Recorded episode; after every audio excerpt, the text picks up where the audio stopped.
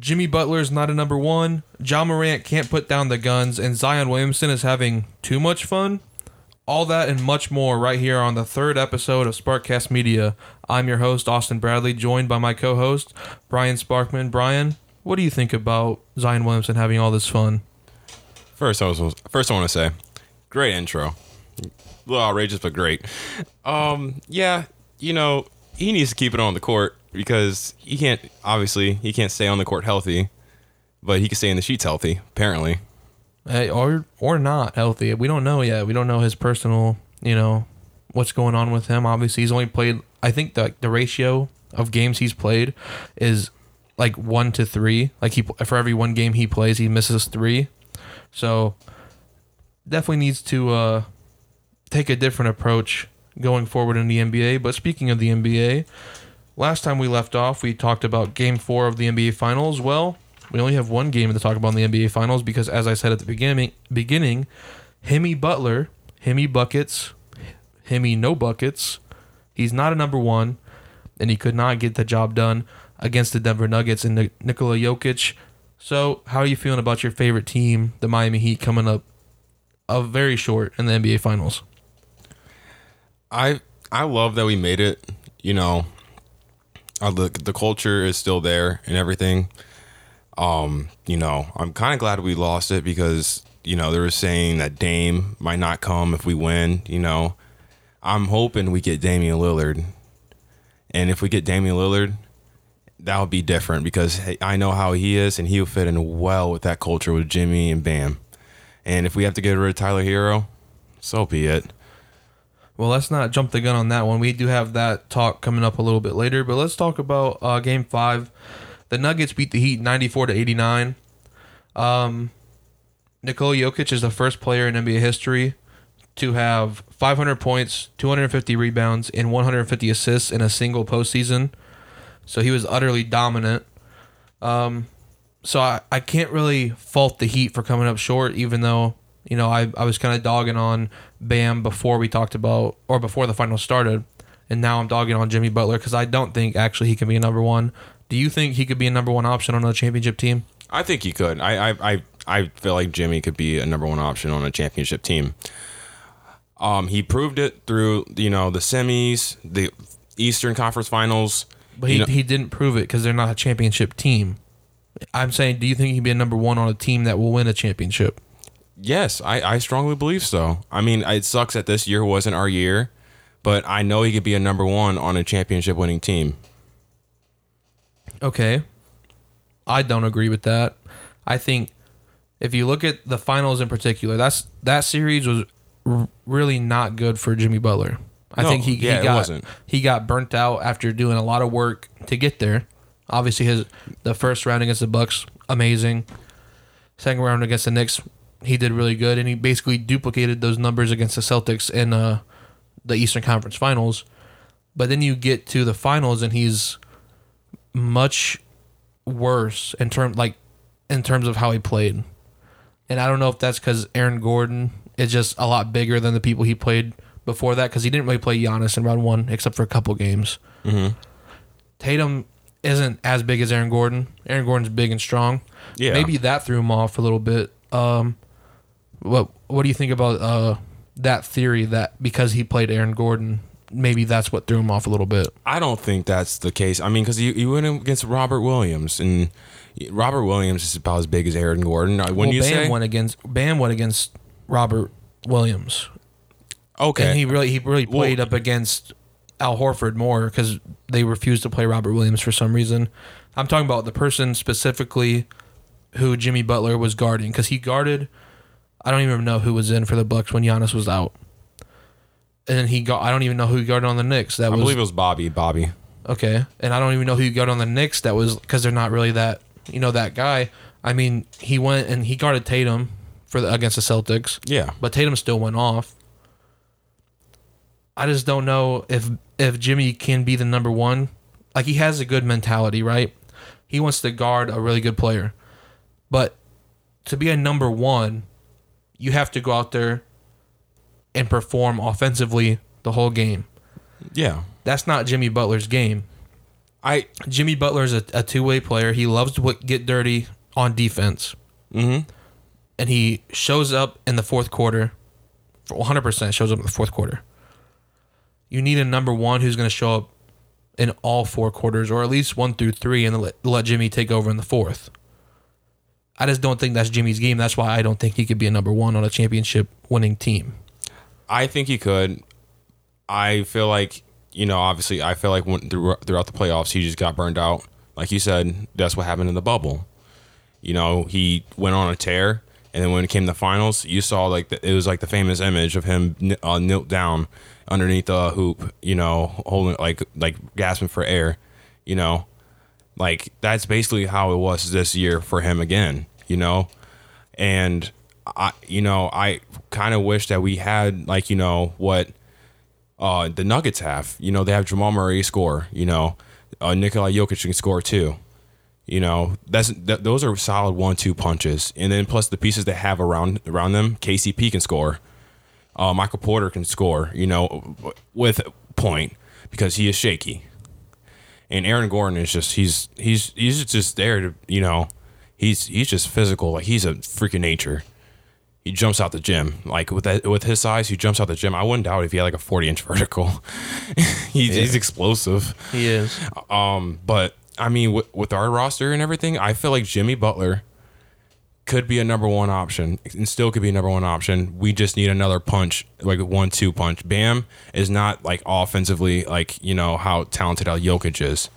And I'm not saying Butler's equivalent to Jamal Murray because those those are two different games. Jamal Murray is really good offensively. He's he's he's good at his craft. You know, Jimmy Butler works for his buckets. That's the that's the two differences between them two. But to go on the point, it's I feel like Jimmy Butler can be a number one option still, even if Dame came. I, honestly, that's a hot take right there. I say Dame would be number one option, but there'll be like games where Jimmy Butler's gonna be number one option too. Okay, that uh, that's actually perfect to my point about. I, I want to get back to uh, Bam in a second, but I want to take that. I didn't want to jump ahead, but now that you said that, I want to go ahead and talk about Damian Lillard and Jimmy Butler on the same team. Damian Lillard, I think we both can agree, he's more of the guy that I was saying. He's going to be on all four quarters. He's going to be scoring the points quarters one through three, and Jimmy's going to be playing great defense, and he's going to take over the fourth quarter that's what they need. That's why I say Jimmy Butler can't be a number one because I think to be a true number one, you have to do, you know, I have to show up the whole game. And there was games in the finals and even games in the Eastern Conference Finals where Jimmy Butler was not showing up as much as he was in the first round. Yeah, he was like, I, I, I totally agree. Like he was like non-existent, and then when the fourth quarter came, you know, the last couple minutes of the game, you just see him bucket, get fouled, free throws, bucket, you know, shooting like shooting like fadeaway threes, you know, stuff like that. It, it was just like you didn't see it the, through the, the, first three quarters, and then now you're seeing it in the like the fourth quarter where it matters. But like, like against the Nuggets, it didn't matter. We were down double digits. You know, we were always down double digits going in any playoff series, or not series, but game. I'm sorry. Mm-hmm. Yeah, and I mean they did make it respectable at the end of Game Five. 94 to 89. That's respectable. Yeah, it was respectable.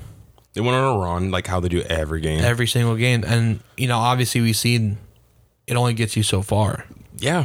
And if you look at the Nuggets, like you said, Jokic can score. Jokic is also a generational passer for a big man. Probably maybe the best we've ever seen. And, you know, you, you got Jamal Murray, who I would say now it's a superstar. He still a little bit borderline on that one. Then you got really, really, really good role players, and that's in quotes, because you got Aaron Gordon, Michael Porter Jr., who they're role players on that team, but they're really, really good. Yeah. Yeah. Yeah, they're really, really good role players. Then you also have traditional role players like KCP and Bruce Brown, who they're they're there to score. And Bruce Brown just declined his offer. Hey, yeah, maybe he goes somewhere else. Maybe he goes and helps the Heat. I think I think they only offered him like six mil or nine, so- something like six or nine mil or, or something like that. He can easily get more than that on another team. I mean, I mean, yeah, maybe with like the Hornets or something. I mean, on the championship team, he's not going to get more than that because he's a, he is a role player. Like he did really really good for his role, but he is a role player. yeah, but he can start. I feel like he can start on a bad team. Well, yeah. I mean, a lot of people can start on a bad team. That's that's the point. Like if he wants to stay with I wouldn't say a lot of people. I don't know. The, a lot, a lot of the good role players on championship teams Mm-hmm. could go to a bad team and start. yeah. Oh yeah. Look at Terry Rozier when he was on the Celtics. They weren't a championship team, but they were a really good team. He goes to the Hornets and he's starting and he's doing really well. He needs to get out of Charlotte first of all. Yeah, he does. That's a waste of talent. Yeah. But As of right now. As of right now. That's that's what I'm that's what I'm saying. You know what I, you know what I mean? But back back to uh back to Bam though cuz I had this down cuz I I kind of anticipated you saying Jimmy Butler was going to like he was good enough to be number 1. I knew you were. So, do you think I guess you already answered it, but is Bam a strong enough two for the Heat to win a championship? No.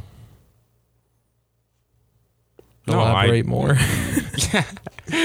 No, I just, I, it's just obvious. You know, you watch him play. You know, he struggles sometimes hitting like, you know, those inside uh, looks that he easily gets. Like, you know, those one-handed floaters he gets. Those, you know, easy, easy, like, you know, stuff that he should easily put in, put in the basket, but he doesn't. You know, I'm. He showed up a little bit in the finals with those, like, with those key, like, you know, but he he he just needs to get better in his offensive game. He's he's a stout defensively. He can guard one through five. He he can move his feet. He can jump out of the gym. He just needs to get better on his offensive post low post game. That's what that's what he's struggling with is just hitting those inside looks. And that's why, you know, we had games where like un, like and I feel like to be an NBA final team, you need to score over 100 points. I mean, the, the Nuggets didn't score over 100 points. they they got they they were close every game or they hit it every game. well, yeah. I mean, We we weren't really close. I don't think I think we scored over 100 points one game, and I, I think that's even like saying that that's lucky because I don't think we scored over 100 points in a game in the finals. yeah, I think it was just the one. But like I'm I'm saying like in the game 5 the Nuggets won, they only scored 94. I mean, it's but they were just like we're just going to outdo you. So they let the Heat kind of set the tone and they also they just responded. Yep. but I, I actually think Damian Lillard to the Miami Heat is the best case scenario for the Miami Heat because Miami has Jimmy Butler, who, like I said, a great defender. I think he is a superstar, but I don't think he's the number one option on a team just the way his game is. I also agree with you with Bam. I don't think he's a strong enough number two because he's more defensive minded as well if you go out and you get Damian Lillard, which that's the big rumor right now is between the Heat and another team. I'm not There's sure. another is another team out east. I think near us, like the Heat. Like it's I want to say Wizards or Charlotte's or I don't know. I don't think you would want to go there. no. I don't. I I don't know, but I know it's a team out east. Anyway, the number one team linked to him is the Miami Heat. If you get Damian Lillard, he's the number one scoring option. He's going to go out there. He's going to get his buckets. He doesn't even have to play super hard on defense either No, because you got Jimmy and you got Bam. They're going to play super hard on defense. And we have those other guys, those are role players that, like you know, not uh, except for Max Strus and whoever. Like say, like I think we're gonna have to give away Tyler Herro because Tyler Herro, I, it will suck to see him go. But you know, when you're ever getting a like a superstar like Damian Lillard, it kind of patches the heel really quick. Yeah, it does. I mean, and that's really the only piece that the Miami Heat have that would be enticing to another team because he's young and he still has a lot of time to develop. So I, I think you probably will have to. If you don't give up Tyler Herro, though, that's like, Please. um, I don't know. It depends on the other things like uh, in the trade, but you have it in the scenario where you get Damian Lillard and you don't give up Tyler Herro. You have Dame, Tyler Herro, Jimmy Butler, Bam, and whoever else you want to put in there.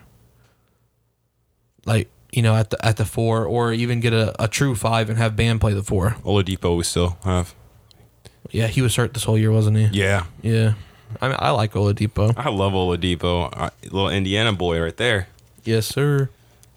Anyway, though, congratulations to the Denver Nuggets on the championship win, the first in uh, franchise history, I believe. Yep. Right. Yep. Nikola Jokic, you did it. Congratulations. I was rooting for you the whole time. The whole playoffs, I was rooting for you. Yeah. Oh no, you weren't. You have no proof of that. I was rooting for him. So now that the finals have wrapped up, the NBA offseason is always a big point of discussion. Uh, the first thing I want to get out of the way, though, uh, Ja Morant is suspended for 25 games at the beginning of the season. And I just want to say this. I pointed out earlier, whenever you asked me for my prediction, I said 30. Yes, you did say 30. That's I not was on- 25. I was on, I was only five games off. Oh, yes, five games is five games. That was not correct. Come on, just give me it, man. Uh, you know what was correct? My prediction of Nuggets winning in five. That was right on the money, baby. So, That's not that. That's not as hard as guessing a suspension. Well, I don't remember what I said, but it was probably better than yours. Moving on. Moving on now. Well, actually, before we move on, I just want to say Nike announced that they will not cut ties with Ja Morant.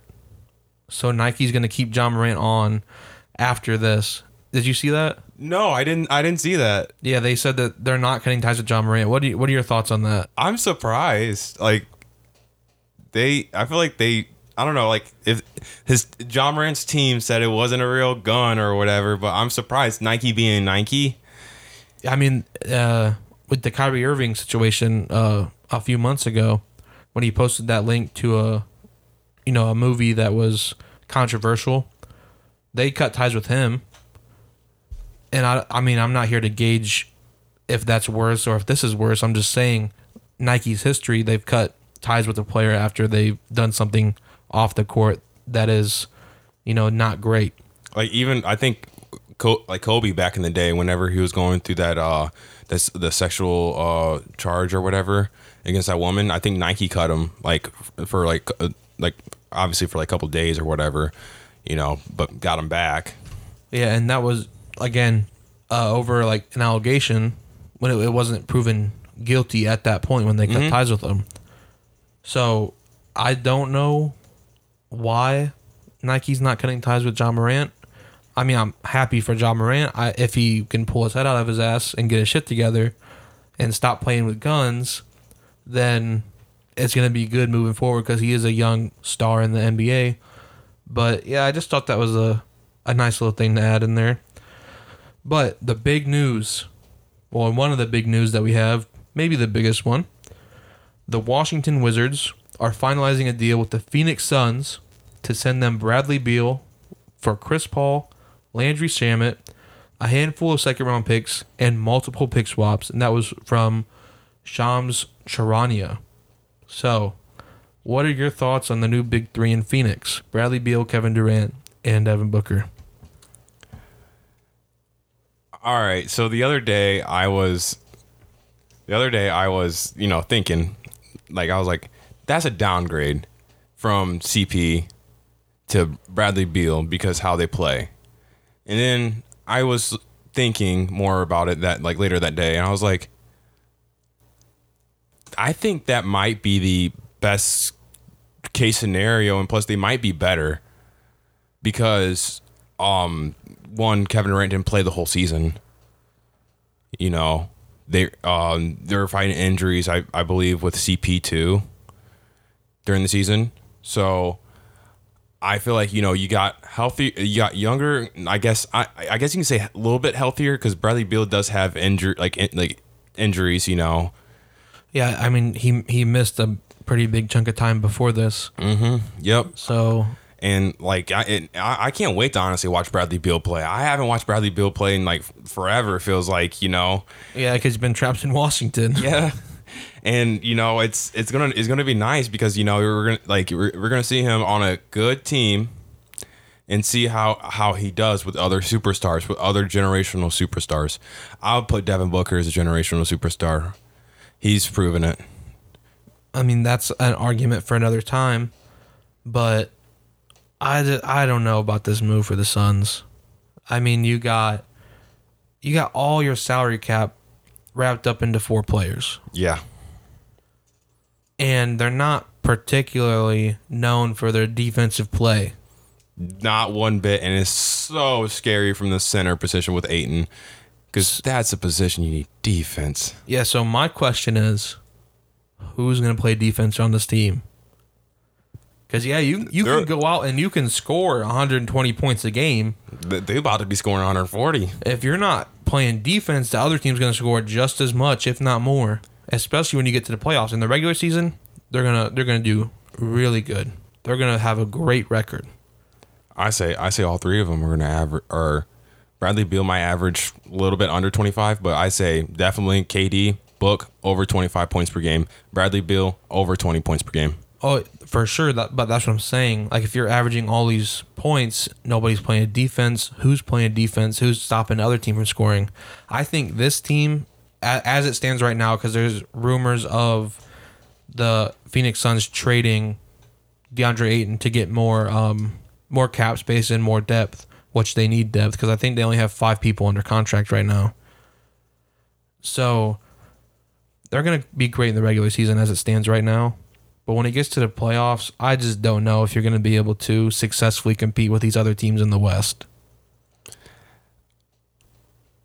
That's a fair point. And, you know, with their offense, and like, honestly, this is, I, I feel like there has been, I feel like a team in NBA history in the past 10 years, I, for, I forgot what team it was. It was, they were worse, they were bad at defense. They were wor- like the one of the worst teams on defense.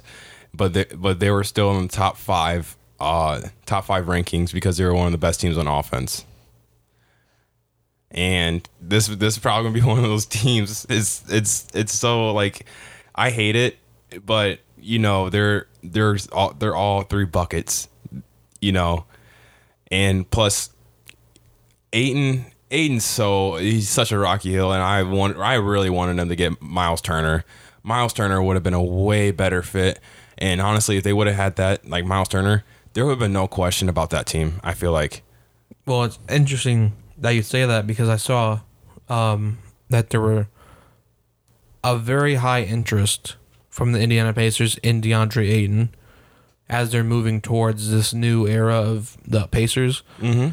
They said that I forget the source of it right now, but the Pacers feel that Miles Turner isn't in their future plans. So, there is a potential where a trade for DeAndre Ayton for Miles Turner could happen. June thirtieth, right? Uh, June 30th is when free agency starts. Trades can happen after that still. But that's uh, that's when it, uh, trades become official. So this trade will become official on June 30th. Okay. So there's still a chance that they could get Miles Turner, and if that happens, we might have to come back with a different conversation about this team. But as it stands right now, with Bradley Beal being added to Devin Booker, Kevin Durant, and DeAndre Ayton, do you think this team can win a championship? No. No.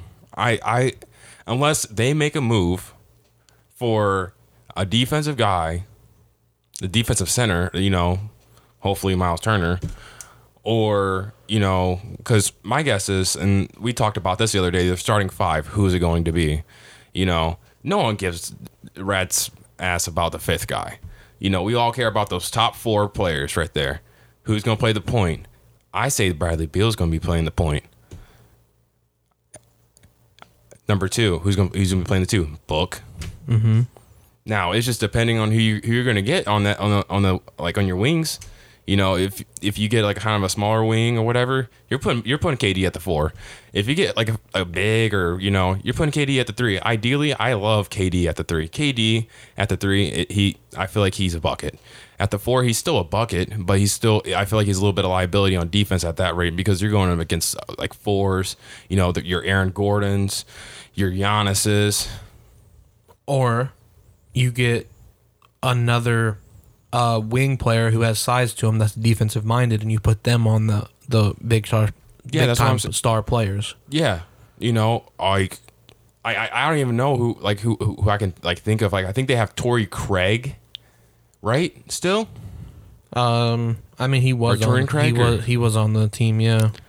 I think I I think that he was uh, starting for them at the end of the season. I I think that he played their three. He's all right. Uh, I honestly think that I I agree with you that this this team as it is won't win a championship because it, it reminds me a lot of the Brooklyn Nets big three. Kevin Durant, James Harden, Kyrie Irving. Now, Oh, I thought you were talking about uh, KD uh, and Kyrie and Ben Simmons. no, the original, the original big three, because those three in, in Brooklyn, they can all score. They're all buckets. All right, and I know there was some off the court things with Kyrie, and he sat out a little bit and all this stuff. And Harden and KD were beefing, I believe. But at the end of the day, they didn't make it past what the second round in the playoffs, and it's Kevin Durant, James Harden, and Kyrie Irving. Kevin Durant has won multiple rings. Kyrie Irving's won a ring. James Harden never has, but you still have championship pedigree, and James Harden is a superstar, or he was at the time, even if you don't think he is now what that it reminds me a lot of that. Maybe it's because Kevin Durant's involved, and I've already seen him, you know, go to a, a team with a big three that has failed. And it's not like he has Steph Curry, who's a generational talent, to carry him. And that's what happened because Steph Curry has carried the Warriors again to a championship just two years ago. And Klay Thompson was worse. Draymond Green was worse. They didn't have Kevin Durant. So we have to start having a conversation about Kevin Durant not really being that great. Yes, he. I feel like he's great. Oh, he's he's a great player, but in all time, people are putting him on levels I don't think he deserves to be at right now because he is, he's only one with Steph Curry, generational talent, revolutionized the game because now people are shooting more threes and it's basically all the game is now is threes. Yeah, basically, like you are going to when we talk about the draft, you know, ha, like all, more, more than half these players, That's They can shoot. That's because they're that's they're starting to develop a three point shot at a young age. I'm not saying Kevin Durant isn't a great player. Maybe still even, you know, top twenty five, maybe. But some people are putting him in top ten, even top five. I've seen some people put him in there of all time. of all time. Oh, that's yeah, that's crazy. I we've got to start having a argument. conversation about it That- because people are are they get so caught up on Kevin Durant because he is really fun to watch play. He's one of my favorite players to watch play actually, but the results aren't there without Steph Curry and the Warriors.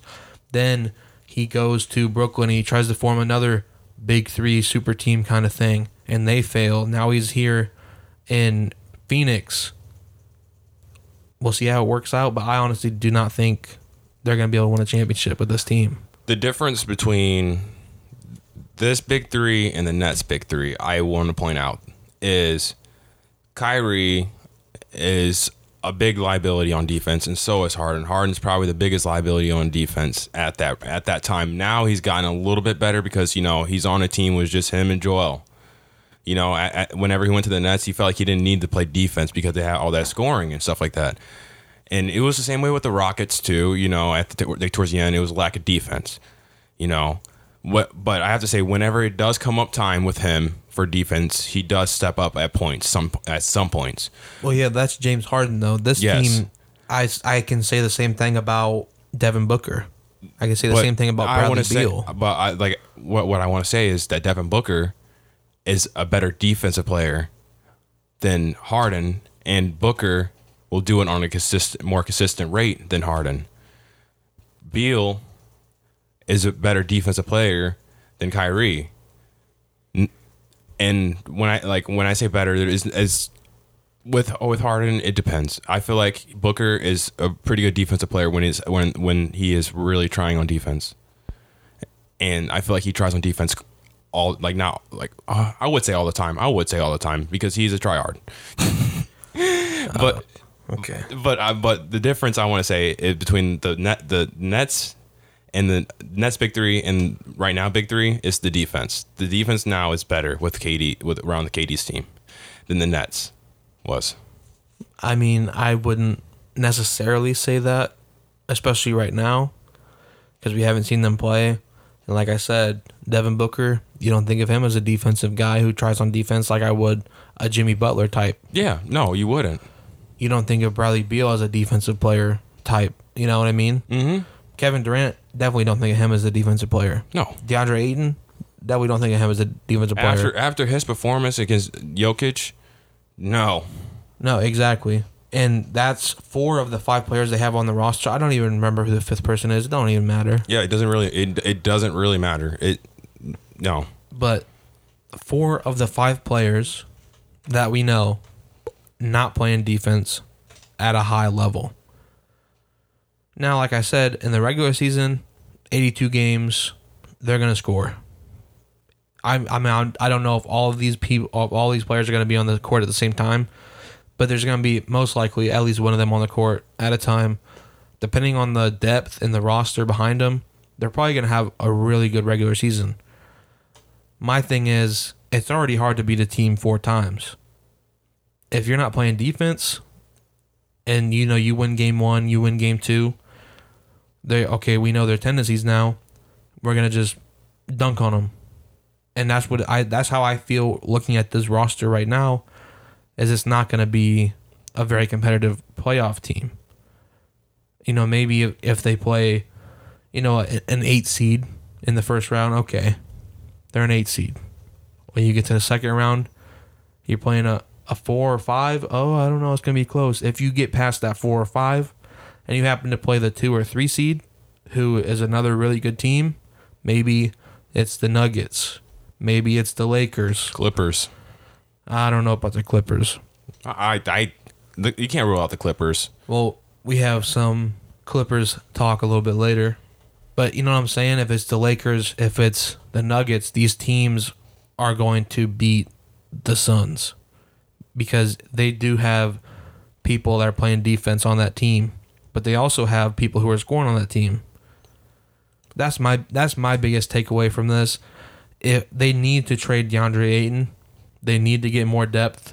They need to have you know, a, a smaller salary cap. It just needs to happen because if they don't, it's just going to be another failed Big Three experiment. Yeah, it will be. But I feel like they can they can score, and that's gonna uh, win. That I feel like you know they're not gonna win a championship off that, but you know they're gonna they're gonna fucking score. They're gonna put the ball in the basket. Yeah, yeah, but you you already know the old cliche. You already know what I'm about to say. Defense wins championships. Defense wins championships. I have a question for you. What do you think that's gonna be the biggest kryptonite for the uh, Suns? Which team in the West? I mean the Nuggets probably just based off right now because they they're such a a deep team, especially if they keep all their main pieces together. Yeah, because that's going to be like I said. If they keep Ayton, that's the Suns. Outside of defense, that's their number one problem is no depth. Mm-hmm. Because the new CBA, they'll be over the second level, which means they don't get a mid level exception. So they they will literally just be signing minimum deals with people. Now you might be able to get some people to accept a minimum to try and win a championship, but you're not going to get a whole team's worth of people to do no that. G League players. Yeah, you're going to be signing minimum players and you're going to get minimum results for this money. So, I mean, probably the Nuggets is their, their biggest kryptonite, but I think Lakers probably beat them. I think, I mean, you said the Clippers if they stay together. I Clippers. I, I, want to say the Clippers are going to be the biggest kryptonite. Like it's, you have Russell, you know, if he stays. yeah. If he stay, I, th- I think he is. I I, think. I think he is too, but if he stays, because he is an unrestricted free agent. um, you have Kawhi, Paul George, Zubac, um, the other Morris twin. You know, Mark. You- wait. No, he's not there anymore. oh, Right? I I thought he's No, he, he was just part of that uh, trade we're going to talk about after this. oof. But Yep. yeah, No, it's uh I feel like that's their biggest kryptonite because all three of those guys I mentioned, not Zubac, but you know, Russell, Kawhi, Paul. Yep. You know all three they can do? Play defense. Mm-hmm. Yeah, so I mean, I think we kind of agree on the the Sun sentiment. They need to get rid of DeAndre Ayton. They need to get more money, get more depth. But it was just breaking news today as we were preparing for this recording. Uh, Kristaps Porzingis has been traded to my Boston Celtics in a three-team trade. The Celtics will receive Kristaps Porzingis, who is opting into his $36 million player option for this season. The Clippers will receive Malcolm Brogdon, while the Wizards get Marcus Morris, Amir Coffey, Danilo Gallinari, and a 2023 number 30 overall pick from the Celtics. So, I mean, I just think we found our Eastern Conference champions for next year. Uh, what do you think about this move for the Boston Celtics getting Kristaps Porzingis? That's a power move. That was a huge power move for you guys. Um, now like get get rid of Al Horford, put slap slap Robert at the five, put Kristaps at the four, and let JT go back at the three, JB at the two. If you guys keep JB, I think we're definitely keeping JB this year. They've already said that. and then Marcus Smart at the one.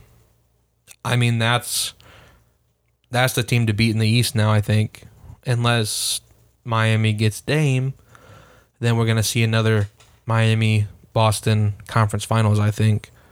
I don't think Milwaukee is going to be a team like if they if they lose Middleton, that's a that's a punch.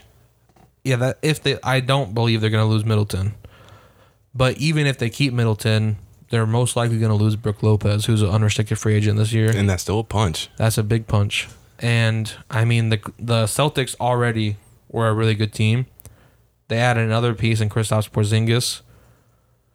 I I don't know. I'm I'm optimistic because I'm a Celtics fan, and I I already said this off the podcast to you. I think Kristaps Porzingis will be a great fit in Boston. So now that it's actually happened here, I'm I'm excited for it. I would be too if I was a Celtics fan. I don't blame you. I mean, Kristaps is a great player. I he got that he, got the hate at the end of uh, the Knicks, like whenever he was like towards the end of the Knicks, and then he he got hate for the Mavericks because him and Luka didn't click together, which was stupid. I I feel like Kristaps is a great player, a unicorn, and you know it's hard to find a seven foot one player that can shoot, and there's about to be one entering the draft, and everyone's craving over him. Yeah, I mean, Kristaps got a lot of hate with the Knicks and the Mavericks, like you said. Then he goes to Washington on a, a bad team, and he has a really great year. And he proved that he can still be a guy. And no one talked about him much. No one, yeah, no one really talked about him. But that also, no one really talked about uh, Bradley Beal a lot before, too, because Washington is just that bad. I, I I remember the days whenever Washington were was a, a good team with John Wall, Bradley Beal, and they had the uh, Mar- uh Marcin Gortat. Uh, you remember him? Yeah, I remember him. Oh yeah, like th- that that old Wizard team was was good, and now like you know now you look at the Wizards, they're like they don't they're not talked about. They they don't get any TV time. You know you, you like it. It's unfortunate, and I don't even know like after they, they lost Bradley or yeah after they lost Bradley and Kristaps. I, I don't I don't know uh, like a player from the Wizards like a star player from the Wizards now. Well, and they so they traded away Bradley Beal and Kristaps Porzingis. Uh, Kyle Kuzma also declined his player option oh, they have to, Kuzma to yeah. stay with the Wizards. Well, not anymore because he declined his player option. Oh, So, I mean, he might still go back, but he also might not. It all depends.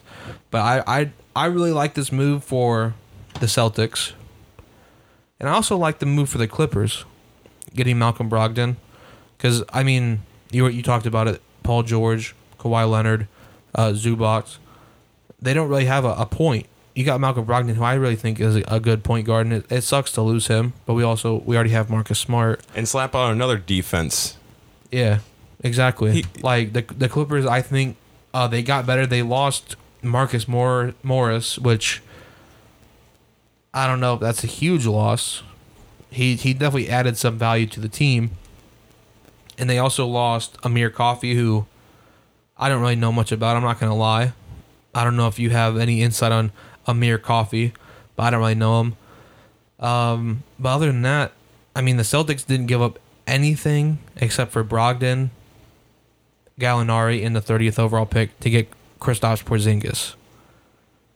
And we got to keep Robert Williams.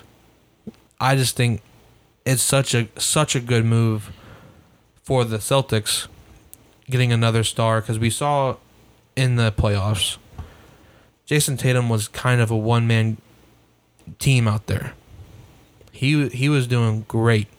He gets injured, you know, because the Miami Heat are a dirty team. Uh, Jaylen Brown has his struggles. Now we get another person who can score in Kristaps Porzingis, and he also he's not really known for his defense, but a lot of people on the Celtics are known for their defense. He's I, Kristaps is known for his shot blocking ability, Yeah, shot blocking, but he's seven foot one. He's not really known for his uh defense. lateral quickness, Yeah, and defense. yeah. Yeah. but he doesn't need to do that because we also got Robert Williams down there with him. and heck, I mean, you can you Even- can have you can have uh, Kristaps down there below and Robert on the floor, guarding the floor, because Robert can move his feet. Exactly. And even I know I, I talked bad about Al Horford, or I like Robert Williams more, but even Al Horford's a really good defensive player. The Celtics team, it just looks so good. And we also got to keep Peyton Pritchard, who that was a, a big talking point that he was going to get traded. Yeah, We get to keep Peyton Pritchard so he can slot into that Malcolm Brogdon role off our bench as our, our Mhm. backup point. I think the Clippers get better adding Malcolm Brogdon. And Marcus Morris wanted out of there anyway, from what I saw. He was unhappy there. yeah. I mean, he wants to win, and he was promised to be winning on the Clippers, and he's not. Well, I mean, how much of that is Kawhi's fault, though? A lot of it. And PG, Now, Paul George has been playing, but that team, if they don't have all their players, isn't really that great of a team. I I say PG too. I mean, he needs to step up when the time when when the time is getting like when the time gets big.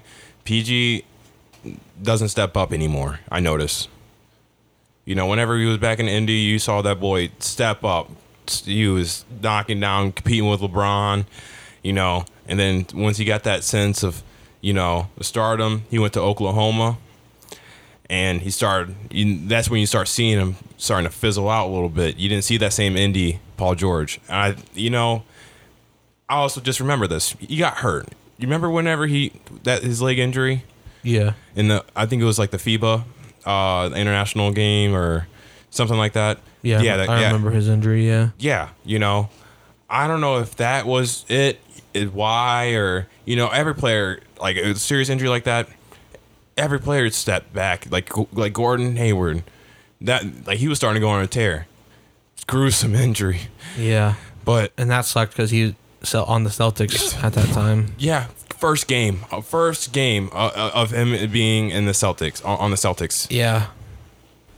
I mean, I, I see what you're saying about Paul George. Uh, maybe I'm just a little biased. I, I really like Paul George. I, I love Paul George. Like I, I love Paul George, but I just feel like he's starting to fizzle out, and I don't know if it's because of the injury. You know, he does have. Phys- I'm not gonna say he's like washed. He's not washed by any means. He's still he's still averaging over 20 points a game. yeah, I just how much of it though I, I can I can see what you're saying now that Paul George, you know, isn't playing up to what Paul George was playing to in Indy. But how much of that do you think is like mental that he yeah, he gets to have his his teammate who's a superstar, Kawhi Leonard sit out and he you know, he's there trying to win.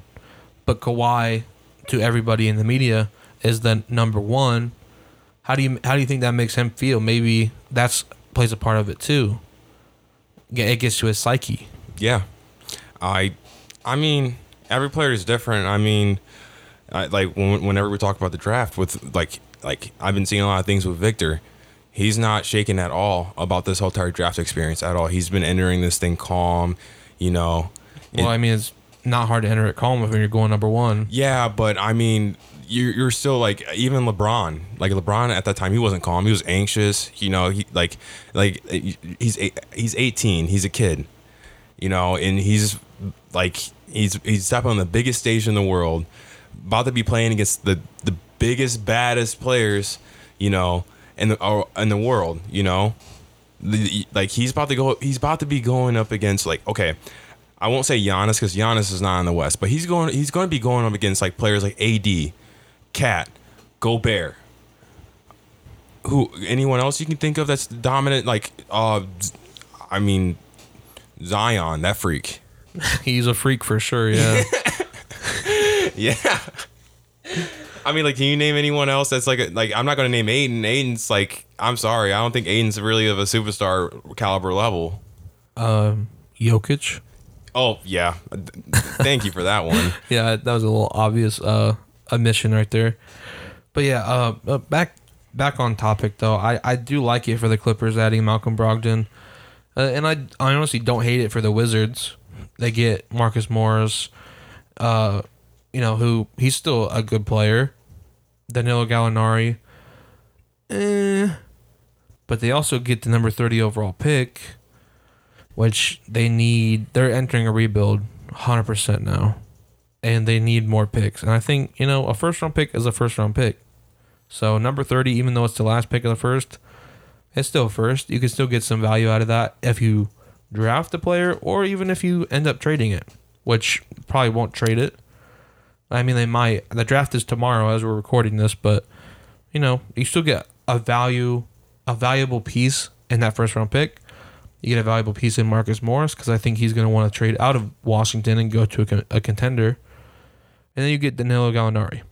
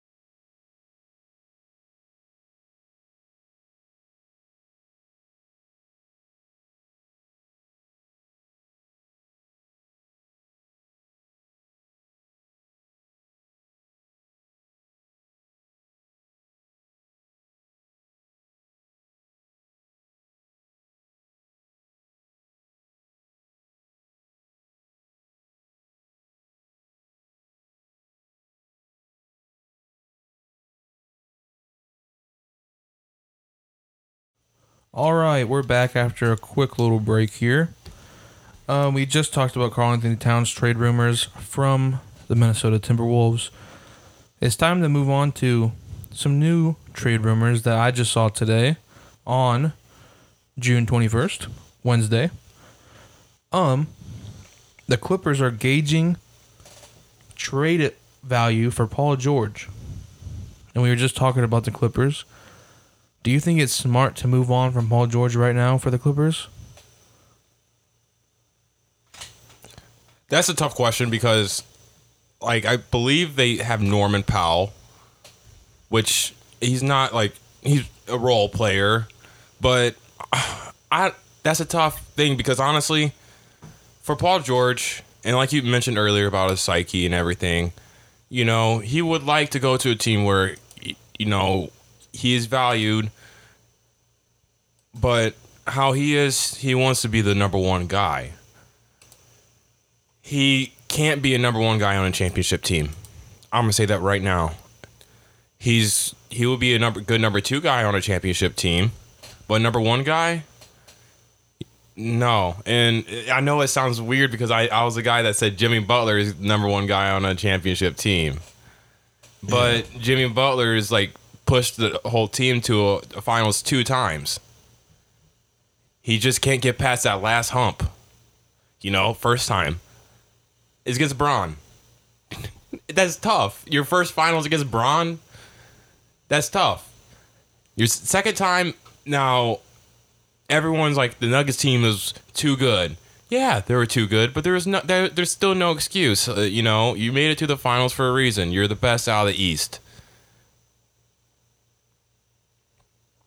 But yeah. So you think it's maybe smart to move on from Paul George? Is that basically what you're saying? Maybe it is, maybe it isn't. Yes. I think it is.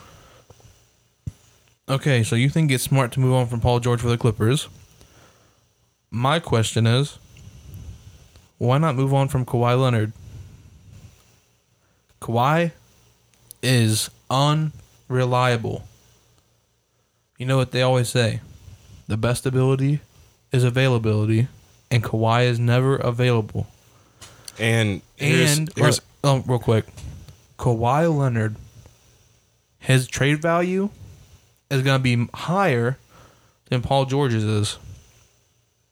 Maybe you have a disgruntled star somewhere else that wants to get out of where they're at. Hey, we'll give you Kawhi Leonard for this guy. And you also probably get a, a pick, two picks in return. Just because the name Kawhi Leonard holds a lot of weight in the NBA because obviously he's a great player he just isn't always available to play. Paul George, I agree with you. I don't think he could be a number one. But he can be a number one scoring option. But the number one player, it would be a lot like if Paul George went to Miami with Jimmy Butler. Maybe Jimmy Butler could be the number one guy because he's, like I said, two way defensive, takes over in the fourth. In crunch time, Paul George score points. And he's also not a liability on defense. No, he's not. He's lengthy and he, he moves his feet.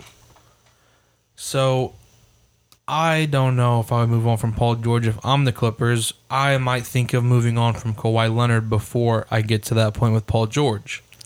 And I say, why not move from both? Move away from both. Rebuild.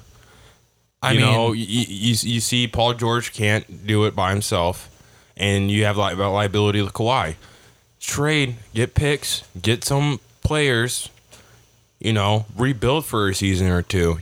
Like there's there's great players coming out these next couple years. I mean, maybe I mean I could see what you're saying. Move on from both because it's kind of a failed experiment, or keep both if you trust that Kawhi Leonard is going to be available, and get another star or borderline star to team up with them. I mean, I just was talking about the big three earlier with the Suns. I don't think that one's going to work out as it stands. But the Clippers, if you added another person to them, that's where it gets, you know, it might work out because you got Kawhi Leonard, former defensive player of the year, who can also get you buckets. You got Paul George, who can get you buckets, but's also not a liability on defense, and he's pretty decent at defense. If you get that one star who's there, who is just going to score, like if Bradley Beal had gone to the Clippers, that team's scary. I don't know. I, I don't. I think the Clippers, if they do move on from Paul George, it's a. It shows that they're scared, that they're failing, and if you just move on from Paul George, you're not going to succeed anyway. That's that's my take on it, at least. Well, the thing was with the Clippers, they they built that team because Bron and AD formed up. Mm-hmm. And obviously, Bron and AD produced. They got a championship. Mm-hmm. What the Clippers show for all like you know trying to match up with that? No championships. Kawhi Leonard playing every so often, like you know, taking a few months off at a time. You know That's what they got to show for they, it. they they they took a huge hit with with them two, especially Kawhi. And I say, cut your ties with both of them. Get picks, get some players, and just rebuild. They can easily rebuild. They can easily get so many picks, and and, and if you want, they can honestly get a good player trading too. But they can get so many picks off the name Kawhi, Paul George. They could, yeah. Uh, I see what you're saying, and that's. I don't know if that's an option for the Clippers, but that's definitely an option for us talking about the Clippers. But uh, the next trade rumor we have involves the New Orleans Pelicans, and uh, you know the Zion situation going on right now. People are talking about trading Zion. That's probably unlikely. No, no. It's just uh, like it, okay, that's not even really a uh, off court like you know it is, but it's not. I, I feel like I feel like the girl like Moriah Mills uh, that the girl that he you know was doing that with. I feel like she was just bringing she's bringing up drama, you know, because she's not happy and whatever, and she's trying to ruin someone's career. And Yeah, because she was uh, threatening the Pelicans oh, and Zion that the Pelicans didn't trade Zion out of New Orleans. She was going to release their sex tape together, which I'm not saying that would necessarily hurt Zion like a whole bunch, but like if you're getting sponsors and everything and you're supposed to be the face of a franchise, that hurts the Pelicans more than it hurts Zion. yes, I just, I mean, what do you, what would you get for Zion though? That's the thing. Zion's trade value right now is probably the lowest it's been since he's gotten to the NBA. He was another guy, kind of like how um, Victor is this year. He was the consensus number one overall pick. You know, he had this name that was leading up. People were getting hyped about him for years yep. and for him, it hasn't really, uh, you know, paid off for the Pelicans. I'm not saying that's going to happen with Victor. I'm just, you know, they were really high. There was a lot of hype, and now there's this. That's okay. There's a little bit of drama. Is he invested in basketball? All these questions, but the Pelicans are interested in trading up for Scoot Henderson, and I know you're a big Scoot Henderson fan. Mm-hmm. So, what do you think about the Pelicans wanting to move up for Scoot Henderson, and what do you think they'd have to give up to do so? I'm sure. And this is a little sneak peek on my uh, little mock draft. I'm sure Portland wouldn't mind having Zion. I mean, okay, so this is interesting because I saw on Twitter Damian Lillard liked a tweet of some fan saying trade Zion to Portland for the number three overall pick. Now, if this does happen, which I think is highly unlikely, that means the Miami Heat aren't getting Dame, but that means the New Orleans Pelicans are getting Scoot. See that that was my biggest question. Who do you trade for Scoot Henderson? Are you going to trade CJ McCollum? I wouldn't. No. You gonna trade Brandon Ingram? Ah. no. I don't think so. They gonna trade Zion? Most likely not. Most likely not. I mean, if anything, for Scoot, CJ is more likely the o- option than Brandon Ingram and But, Zion. Well, that's the thing though. Is now with everything's coming out with Zion, they're saying that he doesn't have a relationship with the Pelicans organization. That there's no relationship really there. So there's a lot of damage done to that relationship. You would have to trade up to either pick number two, which the Hornets have, or pick number three for the Blazers, because Scoot's not making it past number three. He, that's the lowest he'll go. He's, Yep. he's going two or three. Two or three. So you you'd have to give up something of value to go and get him. If you trade McCollum, that hurts your team. If you trade Ingram, that hurts your team. If you trade Zion, does it hurt the team?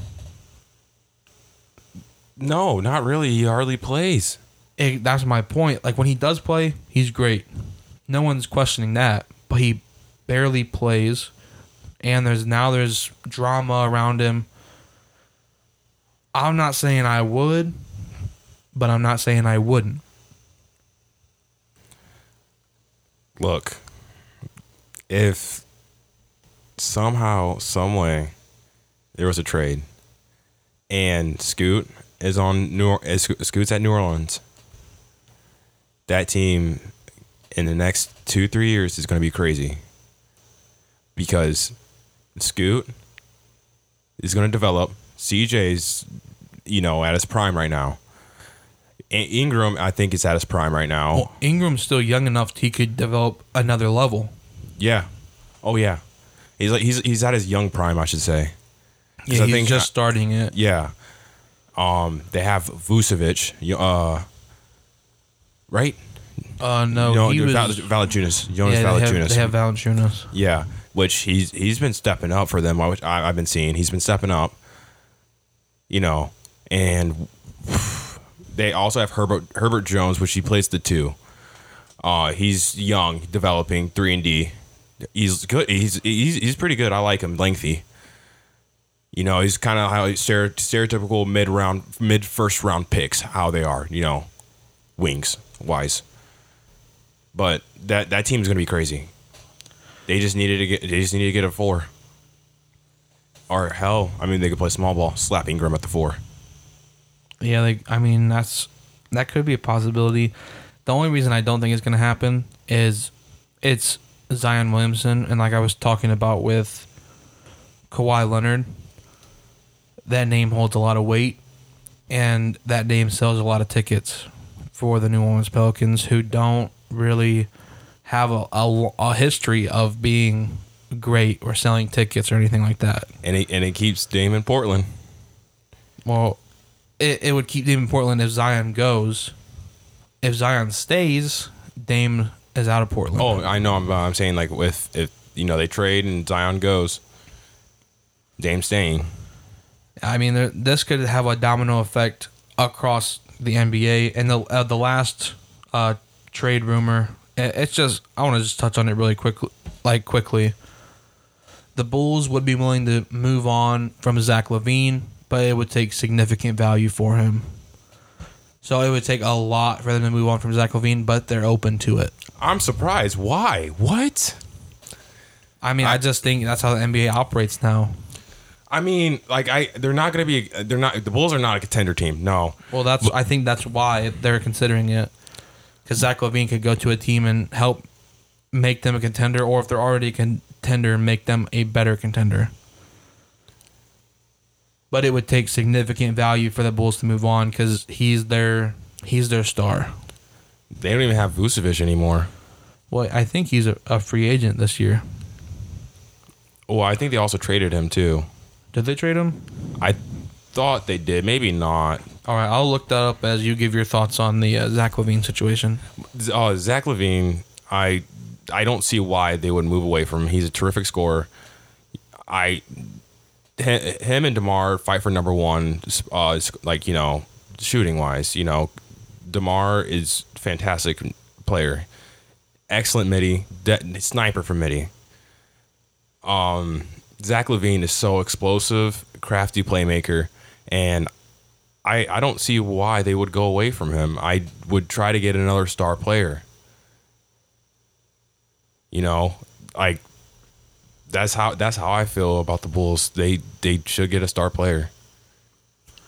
Okay, so about uh, Nikola Vucevic, uh, this is from Hoops Hype uh, and from Michael Scotto in particular.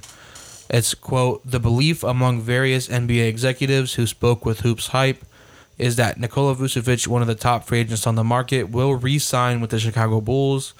Vucevic projected free agency value, according to those executives, is three years and in the $65 million range. So he's expected to re sign with the Bulls. He was just there. See, I don't I, I- don't think they're trading Well- Zach LaVine, but I think they're opening teams up to call and say, hey, we're interested in Zach LaVine and see what his value would be. Who would you who would you get rid of? Zach LaVine or DeMar DeRozan? Um, DeMar DeRozan. That's I agree. I agree. Zach the, the difference is I think Zach LaVine's younger and he can shoot the three better. I'm not saying DeMar DeRozan can't shoot the three. He's excellent, like I said, sniper mid range shooter.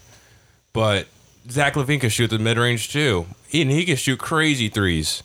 Yeah, so the reason I would move on from DeRozan over LaVine is because, like you said, DeRozan is older, and DeRozan, like Zach LaVine, could go help a, a championship level team, but probably not cost as much or not com- command the ball as much as Zach LaVine would. Yeah.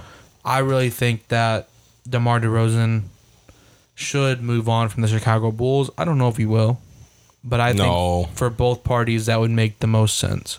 It would, honestly. It would make little sense to move on from Zach LaVine at this point, but I think they're just wanting to gauge that, uh, you know, gauge the value for him. So in a future trade, they could say, well, this is his, this is offers we have on the table, and try to get more out of it. Yeah. So that's all the trade rumors we have down right here. And now it's time for Sparky's exclusive NBA 2023 mock draft with Brian Sparkman. I'm excited to do this. All right, let's go kick it off. Can I take a guess at who number one is? Sure. Hmm. There's It's a lot of- hard one. A lot of great candidates this year who are going number one. I'm gonna have to go with Victor Wembanyama. Well, actually, I have Victor. Yeah, you're right. Okay, I was about to say. Just randomly. Brandon Miller. No, no. Victor, easy number one. Seven foot four. Stud. Stud. You know, they compared him to LeBron James. Number two, Brandon Miller. Hmm, Brandon Miller. Okay. Brandon Miller, three and D. Shoot the ball. Terrific de- de- uh, defensive player. Can move his feet. Six foot nine for a small forward. Yeah, he got the size to him. Mm-hmm. And number three, my man, going to be the best out of the draft. Scoot Henderson, athletic, can shoot here and there, spotty shooter, six foot two, play the point. Okay, okay, okay. Let's let's pause real quick. I just want to give a quick review. All right. Number one overall to the San Antonio Spurs, Victor Wembanyama. Number two overall to the Charlotte Hornets, Yep. Brandon Miller. Number three overall to the Portland Trailblazers, Scoot Henderson. As of now, as of now. And you said you believe Scoot Henderson is going to be the best out of this draft. he's going to be the best out of this draft. Better than Victor. Yes, sir. Better than Brandon Miller. That's going to be an interesting one. I, But it's not going to be interesting to see if he's better than Victor. You see, I don't think Victor's going to be a bust by any means, but I feel like, you know, Brandon Miller has the intangibles and the size for his position, and so does Victor. The only thing I'm worried about Victor is getting banged around. You know, he needs like how, how like you saw Gi- Giannis whenever he got drafted, he developed and he got muscle on him. Now he's a monster. Yep. And you know, if that happens to Victor, oh, he's. I feel like I feel like his comparison could be David Robinson for his position. If he if he gets some muscle on him, David Robinson coming out the draft, tank. He was a tank. I don't know if you've seen pictures or seen like videos. He, he was massive. But you go back on my draft four, going to Houston. Cam Whitmore. Cam Whitmore. Okay. He had a 40 inch vertical. Ooh. He's very athletic. Okay. Okay. And also he's able to shoot and he's six foot six So another another thing for you. You you like those big guys who can shoot, but you know they're not seven foot big. They're they're small enough to to get around. They're big enough to body people. That's Mm-hmm. Six what you foot- like. six foot eight is, uh, my, my ideal size for a wing uh, like a really good size wing six foot seven maybe but ideally six foot eight to six foot nine ten number five detroit Amen thompson You have Amen Thompson, number five. yep Okay. um size athletic and he's six foot six Yeah, you love those size. and we're going to talk about his brother going right after him Ausar Thompson Okay, and that is two. Orland or no, Orlando. Orlando. Orlando. Oh, Pace, oh, Pace would have been mad at me. Yeah. Uh, Orlando. Orlando Um, gets Ausar Thompson. Number seven to Indy, Taylor Hendricks. Have you ever heard of him? I've heard the name. Why don't you run down his game for me? Really good defender, six foot eight. Struggles shooting the ball. Okay, so he's he's a defensive minded player. Mm, High IQ. High IQ, defensive minded, just not not great shooting. Mm-mm. All right. Okay. and uh, the Wizards, you know, getting more picks and stuff like that. Um, I did include their 30th pick in here. Um, Wizards with the eighth pick, Jarace Walker. He's um defender, six foot seven, and spots of sh- shot like spots of uh, sh- uh, like being a good shooter. You know, he has his moments. You know, he can hit it. He has moments. He's like he's like, oh, stop shooting it. Okay. So when you say that, that makes me think of Michael Porter Jr. Where when he's on, he's on, but when he's not on, he's not on. Yeah, like uh, just pass it. Just stop. Okay. Okay. You're hurting the team. Um, number nine. Uh, going to Utah. Uh, I can't. Uh, Cason Wallace is he's kind of like because I want to say Carson, but Cason Wallace, Case Wallace. is playmaker, six foot three, needs to work on a shot. Now, whenever we get later on, I know I said like they have shooters. A lot of these people are shooters here. Okay, so um, what makes you put Cason Wallace this high when you know you have people who are better shooters later on? Defenders. He's he's that good of a defender. It's not only that coming out of the NBA, d- ar- already know how to defending is key because you can touch on your offense games. The coaches can help you on offense. You know, you see you see great you see great players like Kawhi. You know, defensive minded player, and then when he came in the NBA, developed on his offensive game, got way better. Now he's good. That's true. Not, not good. He's great whenever That's he true. plays. Yeah, whenever he plays.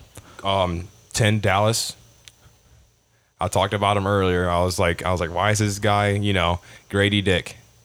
Grady Dick, He's the best shooter out of the draft. best shooter in the draft. Best shooter in the draft. Okay, okay. He's six foot six. Oh, you love that. I said six foot seven.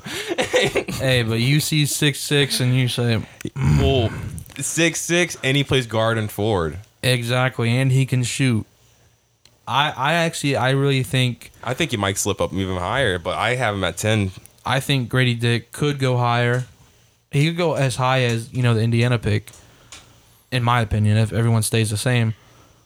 But I I I really like his game. I think he's going to be able to be one of these people who contributes in the NBA for a long time, even if he's not a star.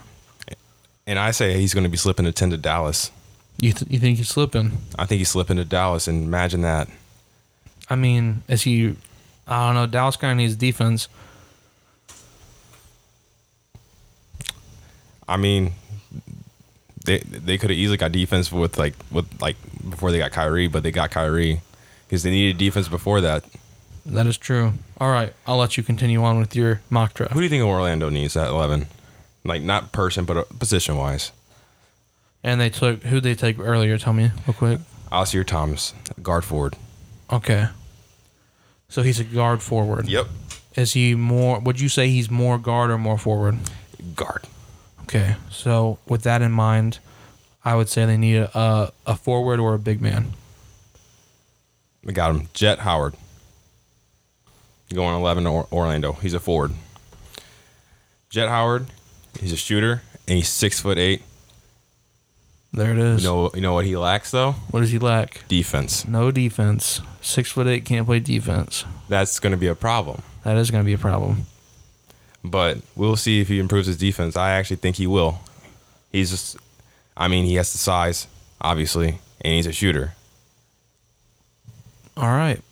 Well, I, I think that is a uh, a good pickup for them there.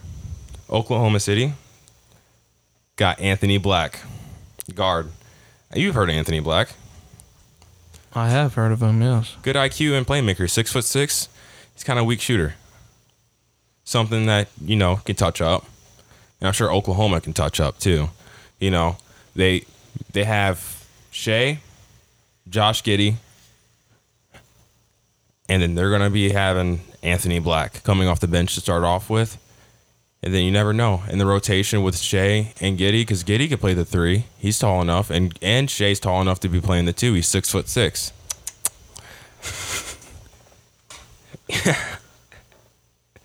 Number 13 got um Dariq Whitehead, guard. All right. To who? I wrote down T.O. Okay. Yeah, I don't know what that is. All right. Well, let's uh, break down his game for us here. Uh, so he's scoring ability. He's a really good at scoring ability. I've heard, like, I've seen his mixtape in high school. He's really good scoring ability. Um, very athletic. You know, just how I said how you know the previous guys were in early in the early in the picks. Black's a three ball. He's six foot eight. You know, when we get in the middle of this draft, you're gonna see like there's shooters. And I I feel like this draft at the early on is going to be not the shooters that are going to get drafted, except for uh, Grady Dick and Jett Howard. But Grady Dick's, you know, is probably going to be the only uh, shooter besides like you know the obvious players that you know that's going to be drafted kind of fairly early because he, he can do more than shoot. All right. I want to point out uh, pick number 13 is the Toronto Raptors. Oh yeah, oh that's why I wrote TOD at Toronto. Yeah, All right. yeah. uh, mind me, I'm kind of stupid. It's okay. You, you you you tried your best. I did. I really did try my best. You're right. And so far, it's been it's been a very good mock draft. I've enjoyed it so far. So, continue on here with the last pick of the lottery, pick number fourteen. Number 14, New Orleans.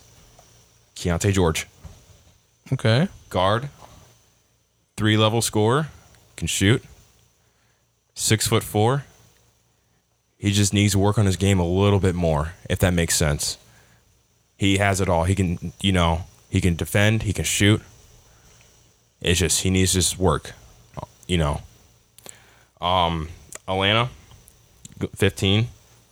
Noah Clowney, forward. Uh, really good defender, six foot ten, lacks the shot. Lacks the shot.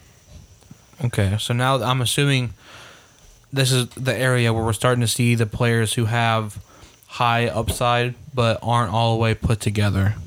Yep. I mean, like on on my on my uh, 16th pick, got um.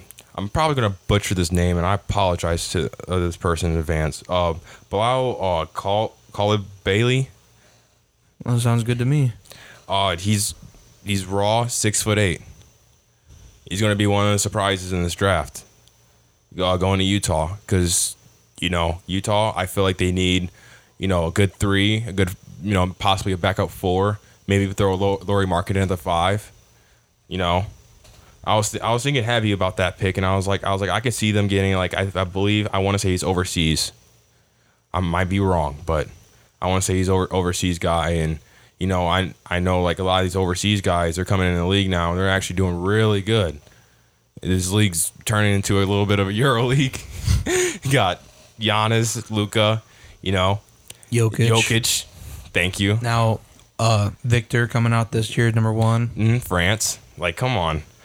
Um, L.A. The Clippers. Brice. Uh, it's, it's, I'm gonna butcher this one. It's a mouthful. Uh, uh Sensabaugh. Brice Sensabaugh. Yeah, he's a guard. Uh, shooter. Six foot six. Lax D. Mm, no D. Uh, number 18, Miami. My boys. We're gonna get GG Jackson forward. Good, good scorer. Uh, good feel for the game. You can shoot. Six foot eight. Mm, that's perfect for you. Mm-hmm. Oh, never mind. I was wrong. He just the negative part. Feel for the game. He he can't feel for the game. Kind of fizzles out. How we're talking about Paul George earlier. Mm-hmm. Uh, number nineteen, Golden State. Kobe Bufkin, guard. You've heard of Kobe uh, Bufkin, right? Yeah, I've heard of all like all these guys. Pick and roll. He's really good at pick and roll. Six foot four. He kind of lacks out of his draft like athletics, uh, athleticism. He lacks a little, like out of everyone, you know, because this draft is pretty athletic, mm-hmm. and we're going to be seeing a lot of more athletic drafts, like, you know, because yeah, players I mean, nowadays. A lot, a lot of uh, drafts recently and coming up. You know, the athletes they're going they're going high, mm-hmm. even if you know they're maybe not the best player right now. I mean, and you see this kind of also in the NFL draft. Yep, athletes are going because you can teach them the game, but you can't teach athleticism. No, you can't. No, and that like that's the thing is like these players that got drafted in the top twenty. Half, I, I think more than half of them, I said I, they couldn't shoot. And then when whenever I got to the end of the draft, I'm like, so he has a shot. He has a shot. He's a good shooter. And and also, if you're at the front of the draft, though, you are more most of the time looking for that person who has that high ceiling because you want to have the superstar. Yeah. But when you get to the end of the draft, you're looking to all right, who's going to come in and be a role player for us right now? Mm-hmm. Who has impact? Yeah, who, who's going to come in and you know get the shot, or who's going to come in and play D? Mm-hmm. So yeah, I mean, I, I can I can definitely understand that you found more people later on who had a good shot rather than at the beginning. Number twenty in Houston, Dereck Lively, center. Uh, I, I saw his mixtape and uh, when uh, like a while ago, whenever he was in high school, beast. You know, he's seven, seven foot one. Um, I'm just saying that right off the bat. I didn't even look at it. I know he's seven foot one. Rim runner. You know, he's kind of like how like DeAndre eight or not eight, but DeAndre Jordan. You know, he, he, you don't need him to shoot because he's gonna be he's gonna be running rim to rim to rim. You know, he's gonna be guard he's gonna be guarding that best center and like he's gonna be physical. He's a physical center. He's he's his body's already NBA built. If that makes sense. Yeah, it does. And um, you know, just a real quick question because uh, you obviously know more about these um, prospects than I do. You said he was going to be a rim runner, so rim to rim. Do you think conditioning is going to be a problem for him, or no. do you think oh, he's no. Okay, he he's good. Yeah. Oh, he, he's he's in shape. All right. That's that's the only thing I had a question about because you know Once sometimes you have that level of you know people coming in maybe they're not having the greatest. Uh, maybe maybe maybe not. I wouldn't say like NBA like full forty eight minute shape, but he's in shape. He's I love. I he's probably like these later picks. He was easily my favorite prospect besides like my second to last pick, which I will get to later on. But this, he was probably my favorite, like kind of like mid to late uh, draft picks. You know, I would I would have honestly like if we didn't have Bam Adebayo, I would love to have this guy. All right. Um, number twenty one, Nick Smith Jr. guard. He's going to Brooklyn. Okay, Brooklyn getting a guard. He's a bucket six foot five. Kind of lacks playmaking a little bit. He does too much. Okay, so he lacks uh playmaking, like attempting it, or just the ability to do The it. ability, the ability to do it. okay. Um, number tw- uh, number twenty two, also Brooklyn. Got Brandin. Gonna butcher his last name. Uh, Podziemski. Another overseas guy, I believe. Um, uh, really good offensive upside. Six foot five. He lacks D, Okay. And obviously, he can shoot. Yep. Um, number 23, Maxwell Lewis. He's a guard, forward. Uh, talented, six foot seven. He one of the players that you know during the combine, whenever he was going against other top tier players, he's trying too much, trying to do too much, trying to look like the best prospect. Kind of stocked him down a little bit. And he's he is talented. I'm don't get me wrong, he is talented, but not talented enough to be doing what like a KD would be doing or doing what you know a Victor would be doing. You know, he's not that talented. Um, number twenty three, Portland. Oh wait, yeah. Oh no, I didn't do this one. Yeah, I did. Yeah, I did. Twenty three, Portland, Maxwell Lewis. Yeah. Uh, twenty four, um, Sacramento, Kris Murray. They're gonna get the brothers united. Keegan and Chris, welcome to the team. Or not, no, not Keegan, but Chris. I Welcome to mean, the team. that that's a good story if that does happen. yeah, that's what I'm saying. He's a forward. He's high high IQ, six foot eight. He needs to work on a shot. Um, number twenty five, Memphis, Leonard Miller, forward, guard, and I believe I said he can shoot. Which, yep, he can shoot. Athletic, double double machine. Well, spotty shooter, I should say, but he's a double double machine. He averaged a double double in college. I think it was like 11 boards and I want to say 12, 13 points. Um, number 26 to Indy, you got Jalen Hood. Had him originally going to Memphis, but I was like, no way Memphis is going to draft it because they'll be the troll of the Twitter right there. Um, Jalen Hood, high IQ, six foot four. He has a shot, not like a steady shot, but he has a shot. Um, number 27, uh, Charlotte, Jordan Hawkins, guard. Shooter, six foot four. Lack, he needs to work on his playmaking in D. Okay. So you had them getting a guard here. Um, Yep. why why was that? Considering they have Lamelo and they also have Terry Rozier. Um, why why the guard? because they I, I looked at it and I was like, they have Brandon Miller in the draft. You know, I don't know whether set pieces they have as the big positions, and there's not really much you know left in the in the big a- aspects of this later on the draft after Dereck Lively and Victor. You know, there's not really much centers. There's forwards and stuff like that, but I feel like they would acquire another guard, especially a shooter to be around Lamelo, which is a he's a really good playmaker. Okay. Um, Number twenty eight to Utah, Tristan uh, Vik- Vikovic, center. Okay. So you just said that uh, there's a big drop off from center, and we're talking about Charlotte. The pick after uh, center goes. Why did you not have him going to Charlotte the pick before? I just don't have a feeling Charlotte is going to draft a big. No. I just don't have a feeling for that, and I feel like Utah, him being you know, um, a, like I, I don't want to give like, but like you know, not an American. You know, he's he, o- overseas, an overseas guy. You know, um, he's he's he's seven foot. He's a shooter, and like he, he- the only thing he lacks is the feel for the game. And you know, once he gets in the high high pace and ever and it's, he's going to be struggling at first, but he's going to be. I feel like once he gets the feel for the game, he might turn into one of those unicorn players like Kristaps that people are going to be like, "Where did this guy come out of?" You know, Jokic. I feel like he can be one of those guys. I feel like that's the ceiling for him, and that's That's crazy. a high ceiling. Yeah. That's crazy. but I wouldn't say like high ceiling like that. I'll say like two steps down because that's those that's high- that's on like those, those ceilings are really high. Mm-hmm. But I just don't feel like Charlotte is going to draft him or draft a, a center until maybe in the second round. Okay. Um, n- number 29 Indy I this is the player I'm all, I got I got really excited about Amari Bailey guard uh played for Sierra Sierra Canyon uh with Bryce or not Bryce oh well, yeah with Bryce and Bronny.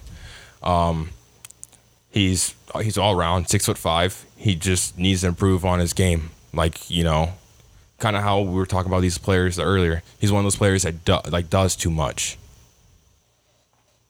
Okay.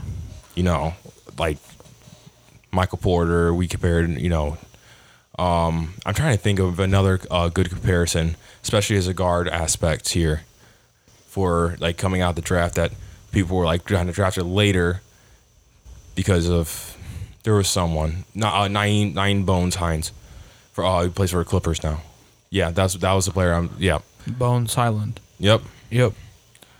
Um, He's it- like like he's good. Bones Hyland's good. I feel like he should be a starter in the NBA. Um, my last pick in the first round to the Wizards got Jamie Jaquez Ford. High IQ, six foot six. And this sounds a little weird. The weak point of his game, it's like kind of funny. He's athletic, but in the game, he doesn't really show his athleticism. Okay. So he lacks the athleticism in game, but outside of it, he is a, a good athlete. Yes. He just doesn't know how to Yes, translate that onto the floor. Oh yeah, like he like he he does sometimes, but he doesn't. Okay.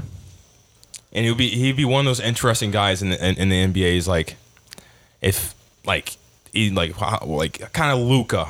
Luka's perfect. He he's Luka's athletic, but the the stuff that he does like NBA wise, it's just like he doesn't look NBA athletic.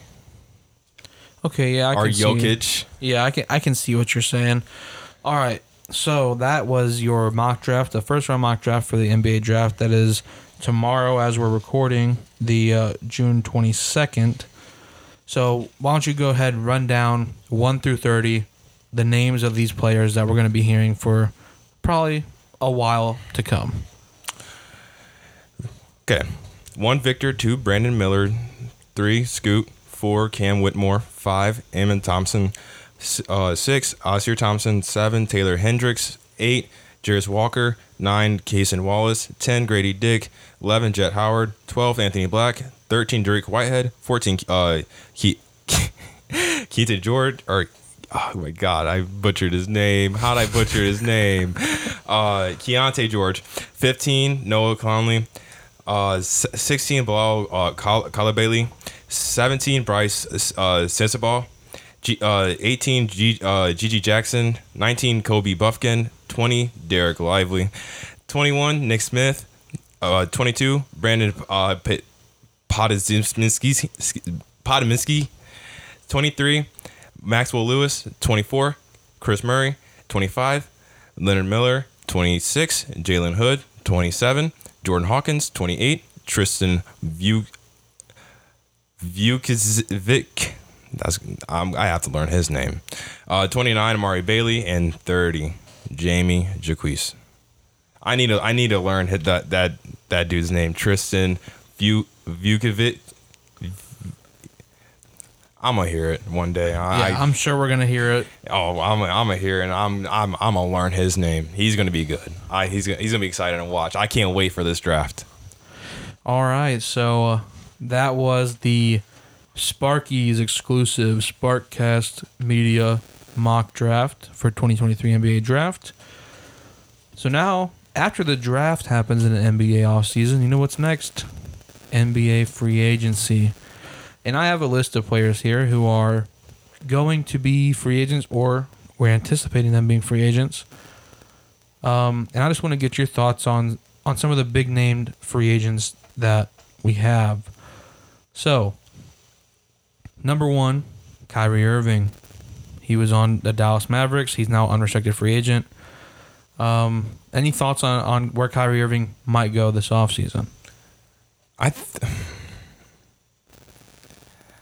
I think he might stay. I think I think for, I, I think he might stay. You think uh, no way there's going to be a reuniting of Kyrie and LeBron? I don't know. I don't see that team panning out if they do. I, actually, I kind of do. I, I I actually do see that team panning out. Never mind. I take that back. I do see that team panning out. Kyrie's offensive abilities and he can shoot. He lacks D, but around them they have good defensive players. LeBron still play D. AD is terrific at D. AD is arguably like he fights for the defensive player of the year every year. Yeah, I mean, the Lakers are definitely in the conversation. Uh, Mavericks, I think, is another very likely option. The second free agent I have on this list here is James Harden, and this one, I don't know. James Harden, I feel, has a few different ways this could heard- go. I, I thought I thought I might have heard him. He he might be staying in Philly.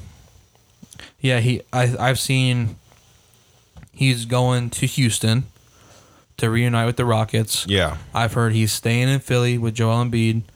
And I mean, it's James Harden though, and the NBA offseason is always crazy.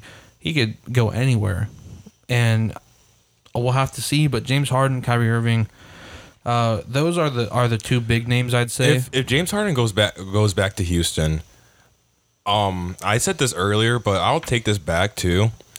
Uh, I feel like Jalen Green's game would have took a hit if James Harden would have went to um, Houston, but I disagree on that because I feel like at this point at time, if he goes back to Houston, he knows he's not going for a championship. Obviously, you know he's going back to Houston because he wants to, you know, go back to Houston. he wants to make his money and he wants to be the star. Yeah, and in the process, he he, he can teach J- uh, Jalen Green. He t- teach Jalen Green like some of his offensive games. You know, Uh, uh, Harden Harden's still talented offense, offensive wise. You know, more more likely like he does draw a lot, a lot of fouls and stuff, but he, he has a really nice like dribble package, really nice game. And I feel like honestly, if he taught Jalen Green, Jalen Green's package would will only get better, and he will like I, I, only more exciting to see him. I agree with that statement. Um, so the next few people I have, I have them classified in tier number two for free agents. So we have Russell Westbrook, who is an unrestricted free agent this offseason uh, from the Clippers. We have most likely Chris Paul. He just got traded to the Wizards. He's most likely going to get cut or bought out. Um, so Chris Paul most likely will be a free agent this year. And I also have Fred VanVleet, who declined his $22.8 million player option with the Toronto Raptors.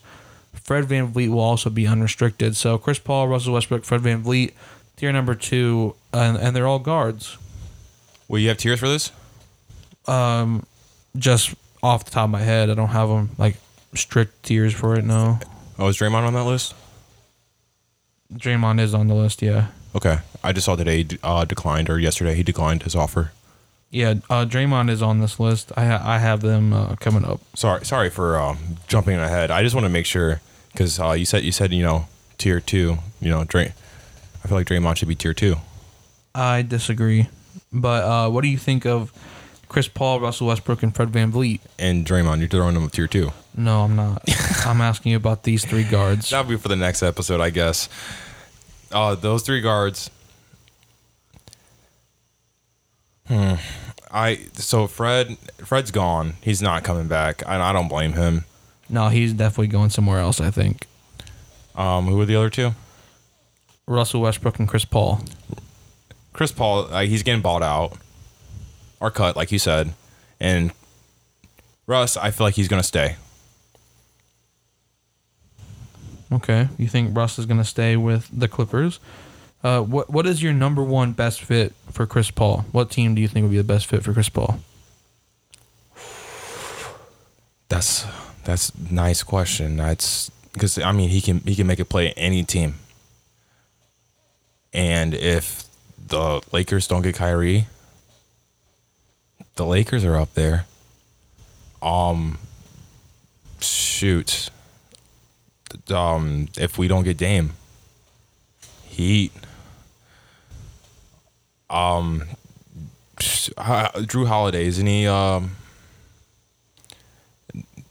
doesn't I thought he was a uh, free agent too, or is that next year? I believe that's next year. I, I can fact check that real quick though. Okay. Um, I was about to say if if the Jrue Holiday situation, whatever, because I, I, thought Jrue Holiday had a situation. Maybe he, they extended his contract, but uh, I was about to say the Bucks. That would be that would be a good combo right there. But um, I, I honestly, I L.A. Heat. I ideally the options if you know things work or how things work around around you know because right now the NBA is kind of crazy with what's going on, you know, room like rumors wise, what's going on with like off off the court incidents and stuff like that. Trades might go down because of off court incidents, which is like like I, I can't say unheard of because I know it's happened before, but I can't say to this extent. Which is it is making this offseason crazy. Yeah, it is. I mean, I I think the NBA offseason is always so much fun because anything could happen. Yeah, and I mean, they're not in season. They're they're now they they can do whatever the hell they want until they have to start training again. Yeah, I and I mean not just that, but just the NBA is always moving. It's all like you see superstars getting traded like every single year. Mm-hmm. That's not really common in other sports. The NBA is very unique in that. And uh, Jrue Holiday, he's under contract for this year coming up, and he has a player option next year. So Jrue Holiday is under contract for the next year. And then the the last three players I have, um, Draymond Green, all right, Kyle Kuzma and potentially Khris Middleton, although he has a player option. And this is tier three for me because of the unknown factor. Kyle Kuzma is he's been playing very well with the Washington Wizards. We don't know if he's going to translate that to maybe a good team if he signs with a good team. Khris Middleton's coming off of an injury. We don't know how, if he's going to be playing the same. I can throw Brook Lopez in this tier too. I didn't have him down here in my notes, but we talked about Brook Lopez earlier. He's coming off a back injury just 18 months ago, a back surgery rather, just mm-hmm. 18 months ago, and you know he's still an impactful player, but we don't know because he's getting up there in age. And the reason I have Draymond Green in this tier is he, I feel, okay, Draymond Green. He needs great players around him to be effective. I agree. That's why he's in this tier. Because I think Chris Paul, he can be effective no matter what. Just, you know, depending on the team, is the levels for yeah. it. Russell Westbrook, the same thing. Now that I saw him on the Clippers, I think he can be effective. He can, you know, he can get his. But the team, again, it depends on how good the team is around him. But I don't think Draymond Green is in that tier because if he doesn't have a good team around him, I don't think Draymond Green is in the conversation for one of the best players in the NBA. Yeah, I see your point on that. I, I do. Um, I reason why I would put Draymond a tier higher is because like whenever he is on a championship, I, I you can say championship roster or a good roster, he is a very impactful player. Defensively, not offensively. I mean, offensively with his screens and stuff like that, yes, but not his offensive like package with the ball, I should say. But his defensive package, you know, his antics, they're not how Dillon Brooks' antics are. They're they're effective. He's proven it. He's won three rings. Yeah, and again, the same thing we were talking about earlier with Kevin Durant. He won those rings with Steph Curry. Um, Wait, four rings, right? Yeah, four. Four. Oh, my, my bad. He won those rings with Steph Curry. I think if Draymond leaves, he's going to the Lakers. Otherwise, he's staying with the Warriors. I think those are the only two teams that Draymond will go to. Maybe the Phoenix Suns now. He's not going like he's not going to a team where he's not going to be competing for a championship though. And hey, respect to him for wanting to get a championship. I understand it. Maybe he declined his player option. He wants to go somewhere else because of the Jordan Poole situation, and they just paid Jordan Poole, so that's not an option. I believe uh, you were the person that told me the other day. Um, he might have declined it for uh, um, because he might be getting more money, or they might, or he wants the Warriors to give him more money. Yeah, uh, what I said the other day was because Draymond Green's player option was twenty seven and a half million dollars. He's not getting that contract. He's not getting twenty seven and a half million dollars. So he either wants out of Golden State or he's going back to Golden State on a cheaper, more affordable deal for the team, so that they don't get all these, um, you know, taxes and the and the CBA and everything. Mm-hmm. That's my theory anyway. Maybe he does go to a bad team and he gets thirty million or something. We'll just have to wait and see. But that was all the free agents I had down. You mentioned Dillon Brooks. Dillon Brooks is also a free agent. Um, Austin Reaves is restricted. Uh, well, I seen a report though. Lakers are going to match whatever he gets. Uh, same thing with Rui Hachimura. He's also restricted. D'Angelo Russell, he's unrestricted. He's going to go somewhere. You know, a, a long, long list of players who are free agents. I thought that those few people right there, though, are the ones I wanted to highlight. I've heard links with uh, Dillon Brooks and uh, the the Shanghai Tigers. Honestly, I know that's been like a joke. I think Dillon Brooks is going to be in the NBA. He's still gonna be in the NBA. He's still gonna be in the I- all dude. jokes aside, he's still gonna be in the NBA. He still brings some level of value at this moment. Hey, you know who should come back to the NBA? Dwight, Howard. Yes. Dwight Howard needs to be back in the NBA. They need to. All right, Dwight, listen to me. You're probably not even hearing this, but if you do, sign with the Phoenix Suns. All right, take that They minimum need deal. they need it. They need a center. take that minimum deal and get yourself a ring. You They, deserve it. They need a center. They do need a center. They can trade DeAndre Ayton. They can get more people in, and you sign and you be their center, and you will win a ring. I promise you, Dwight Howard. I love you. All right, I don't know about the minimum, but like at least like you know. Or like a veteran exception or something. Yeah, yeah. Sign sign a contract with them. You don't deserve to be over. Uh, I don't even know where he's playing right now. You, you come back over. You're still good. dude, if, if if Dwight signs for the Suns, dude, I think I I think the Suns will be my favorite to win the title next year. I, I, I love Dwight Howard and and his he's been you know messing around over the overseas more and you know he's hitting threes now and all this shit. Coach told him take it serious. Yeah, they, they took his money away because he kept taking taking it unseriously. oh my goodness. Come, come play with you know, come play with the NBA again. So that is all the NBA talk we had today, and you know we're only at an hour and forty eight minutes, so not that much talk about the NBA. Brooks in our times. Um, so I do have a little bit to talk about here, uh, with the NFL. But before we get to the NFL, I just want to say, shout out to the Las Vegas Golden Knights on winning the Stanley Cup Woo woo. in five games, beating the Florida Panthers. They spanked them last game too. Yeah, they did, dude. That, that was a crazy game. Uh, so shout out to them. We love our, our hockey boys out there. We love that big fight that happened after game four. Oh my goodness. Get, And- that was something else. and- them Florida boys were mad. They were mad. And hey, I would be too if I got smacked like that. All right. But congratulations to Las Vegas. Like I said, uh, moving into the NFL, we do have a few big storylines here. I want to start with Stefon Diggs skipping mandatory minicamp.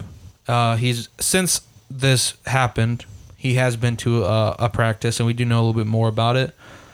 But Stefon Diggs m- skipped the first day of mandatory minicamp with the Bills. He showed up at the facility, but did not participate in practice, and he didn't have an injury or anything. So I have a few quotes here. Josh Allen at the press conference says, "quote I mean, I think it has more to do than just football, is what I'm basically saying. I think there's the football piece, and then stuff that happens due to football, and I'll just kind of keep it at that." Stefon Diggs, however, went on his Instagram story. He said, I just be letting people cap. If them lies help you sleep better, to tell them, big dog. So, we've since learned Stefon Diggs has a problem with his role in the Buffalo offense. Obviously, you know, if them lies help you sleep at night, Josh Allen, tell him, big dog. I mean, he didn't say Josh Allen in that. We already know who he's talking Yeah, about. I mean, yeah. so he he's upset about his role in the offense and, and his role in the play calling. Uh, what are your What are your thoughts now hearing this? I assume for the first time. Yeah, yeah, this is news to me. Yeah, So what are your What is your thoughts about hearing this with uh, Stefon Diggs and Josh Allen? Maybe a little trouble in paradise here. I I thought they had a bromance. I what? That's crazy. I thought I because like two years ago, I remember like they, they were like really close, and like whenever Stefon got got to Buffalo, they they got close, and they were like di- they were like the dynamic duo everyone was talking about. Josh Allen, Diggs, you know, like and now hearing that, like that's crazy. Well, I will say this: um, Stefon Diggs in Minnesota did a similar kind of thing. I don't think he ever missed minicamp though. No, I don't think he did. I but he was unhappy and he let it be known he was unhappy and eventually he left to Buffalo. I, I tell you what, my Minnesota uh, Viking friend Dylan would know about that. He's a big Vikings fan. All right, well we'll have to we'll have to get the source on that one and see if Stefon Diggs ever missed minicamp, but he did miss minicamp here in Buffalo. And Sean McDermott, the Buffalo Bills head coach, said he was quote very concerned at um, Stefon Diggs missing the first day of camp. But like I said, Diggs did end up showing showing up for the second day and participating. I think it was more just a statement like, "Hey, I'm willing to sit out if I don't get my problems fixed."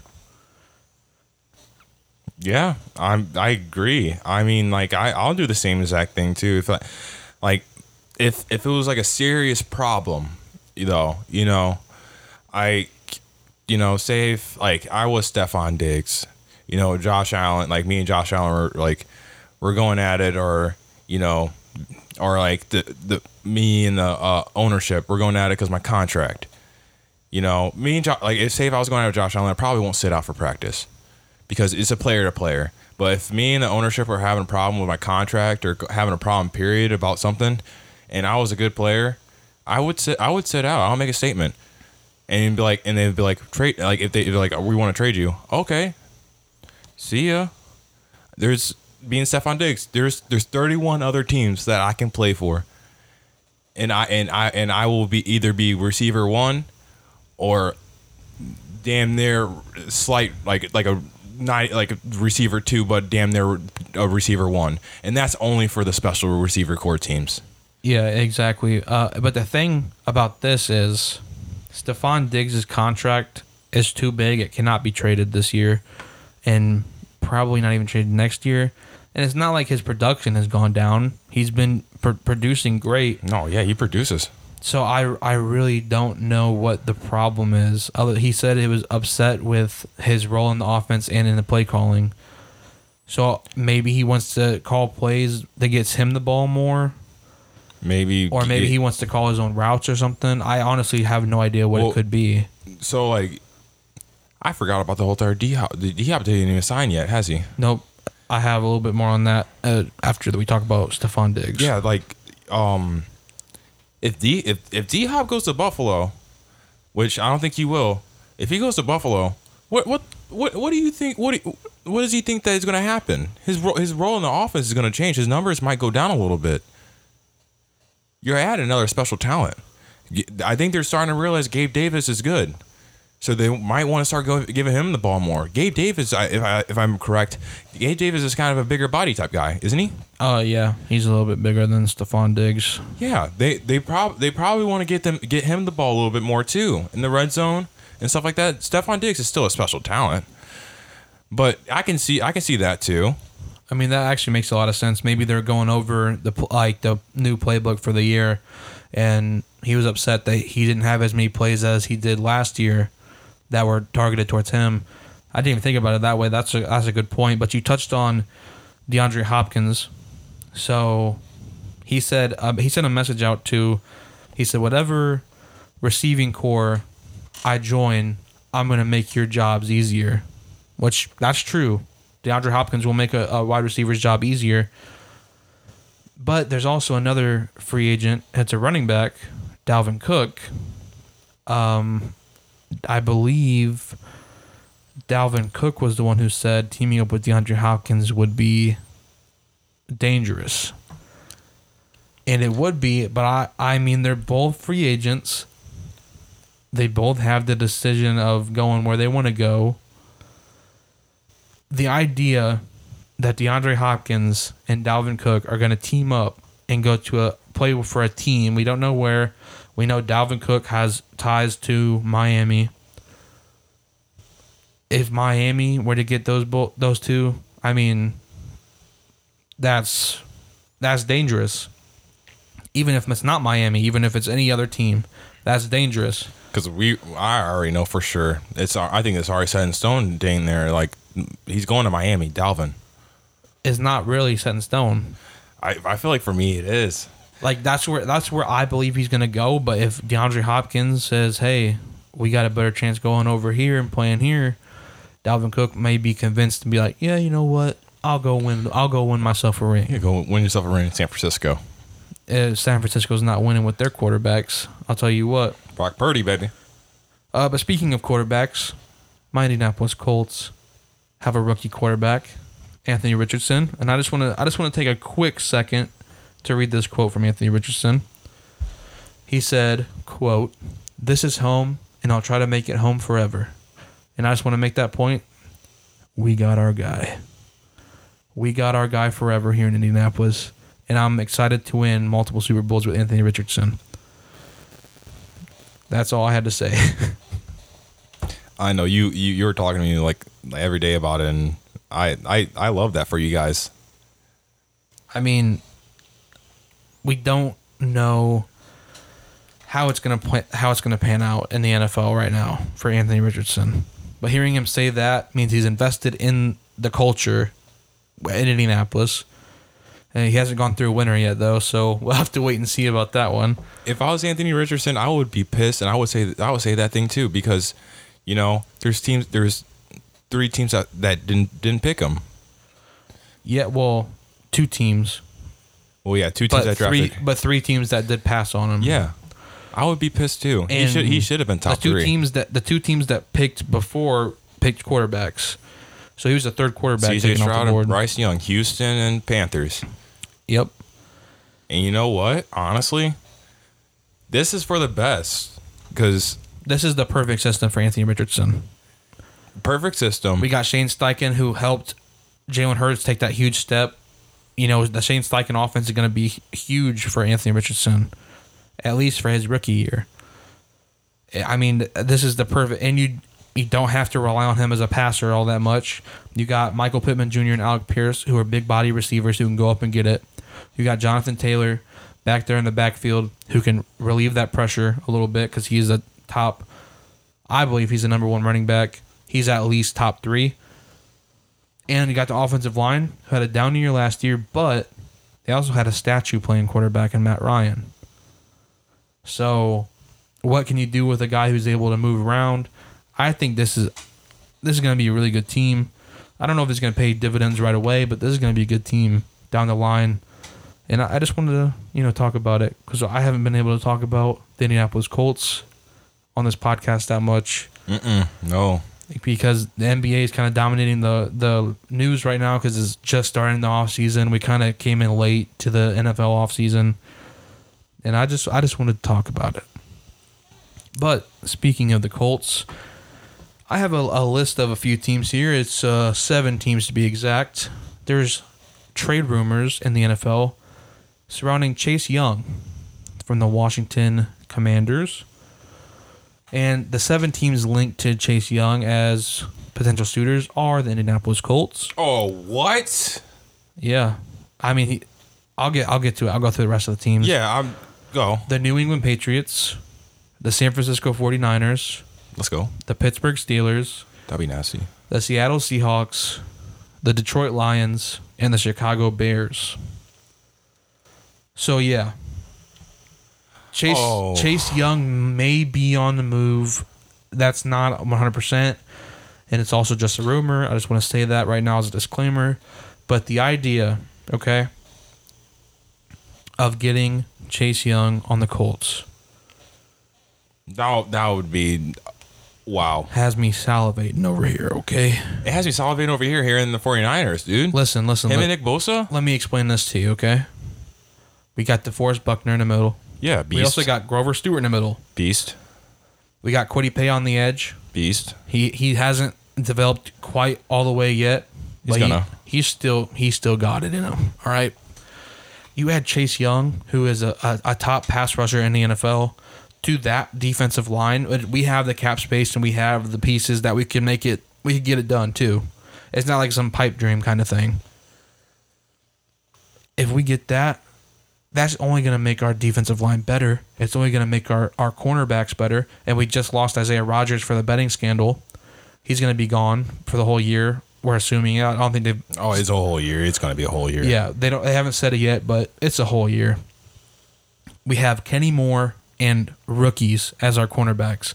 If you have a monster defensive line, which we would, you have Shaq Leonard coming back to play linebacker. He's going to make that linebacking core better. That's going to make the defense so much better. I Don't you- need that to happen. Um, Zaire Franklin. Yeah, Zaire Franklin's also our, our one of our linebackers as well, but Shaq Leonard, he makes any linebacker he's with better. So uh, we could have anybody out there. He's gonna make them better. So, uh, what were the other teams? I don't even know. I only care about the Colts.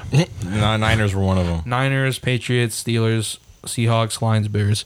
Yeah, Steelers, Niners, and Colts would be nasty. Out of all those teams you said, Steelers because Steelers have a really good defense, uh, and it always has good defense. And Niners, they have a great defense. Then Nick Bosa, uh, we just we just had uh, we just got um uh, Jamal Hargrave or Javon Hargrave. Javon Hargrave, yeah. Um, you, you know, Chase Young. Add on that. That's Nick Bosa and Chase Young. That's unheard of to have on defensive end. And I also want to say the Detroit Lions also makes a lot of sense as well. They have trouble on defense, and you are if you get a surefire defensive end, it's gonna help. Like I said, it's gonna help everybody because Yeah. that's such an important position. That's, in my opinion, the second most important position in football after left end, Uh, I mean, I I think he's right end, right? but he could play. I mean, he could play. Yeah, he could play any, but He could even line up in the middle if you need him to. And I didn't. I don't know if I said this or not, but I got this list from CBS on NFL. So this is not my list of teams that were suitors. But if Chase Young does get traded, that would be that would be pretty crazy. that would that would flip like dang there like a like a average defense around. Yeah, it would. He he is he's a game changer. And if somebody does end up trading for him, whew, I mean, I know he's had his ups and downs so far in the NFL, but Has he like he's he's had double sack seasons, hasn't he? oh yeah, yeah. Yeah, he's a beast. I think the problem with Washington and why they want to uh, potentially get rid of him is money. Mm-hmm. I think that's what the big issue He is. probably has one year left on his contract. Yeah, I I think that's the big issue is money, and also, you know, they're kind of in a they're in purgatory right now. Is Sam Howell the guy? Don't know. You know, with, without a quarterback, you're not you're not getting far. Look at the Colts. They got to the playoffs with Phil Rivers, and then we lost wild card. All right, Phil Rivers retires. We go out and get uh, Carson Wentz, and meanwhile, we have a, a good team, like a, a borderline great team everywhere else except for quarterback. We missed the playoffs by one game with Carson Wentz, and then we have the fourth overall pick with Matt Ryan.